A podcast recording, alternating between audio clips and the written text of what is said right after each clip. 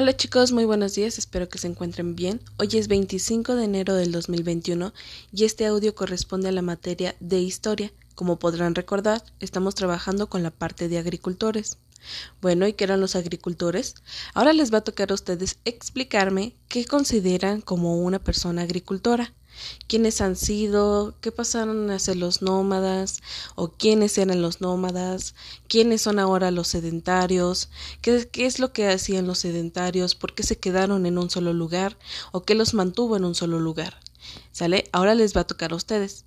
Pero además de que les va a estar tocando a ustedes explicarme, mientras me explican, van a tener que hacer su pequeña plantita, su pequeña agricultura. Para esto ya les he enviado un material que ha sido una maceta, ha sido tierra, ha sido semillas y con las cuales van a estar ustedes trabajando, como lo estuvimos trabajando principalmente la semana pasada conociendo cuáles eran los materiales, qué era lo primero que teníamos que utilizar, por qué teníamos que utilizar primero la maceta, la tierra y además las semillas.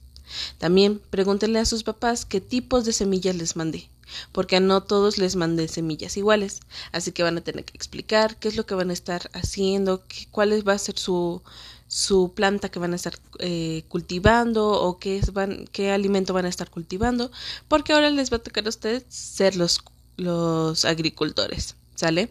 Esta será la actividad que les va a tocar.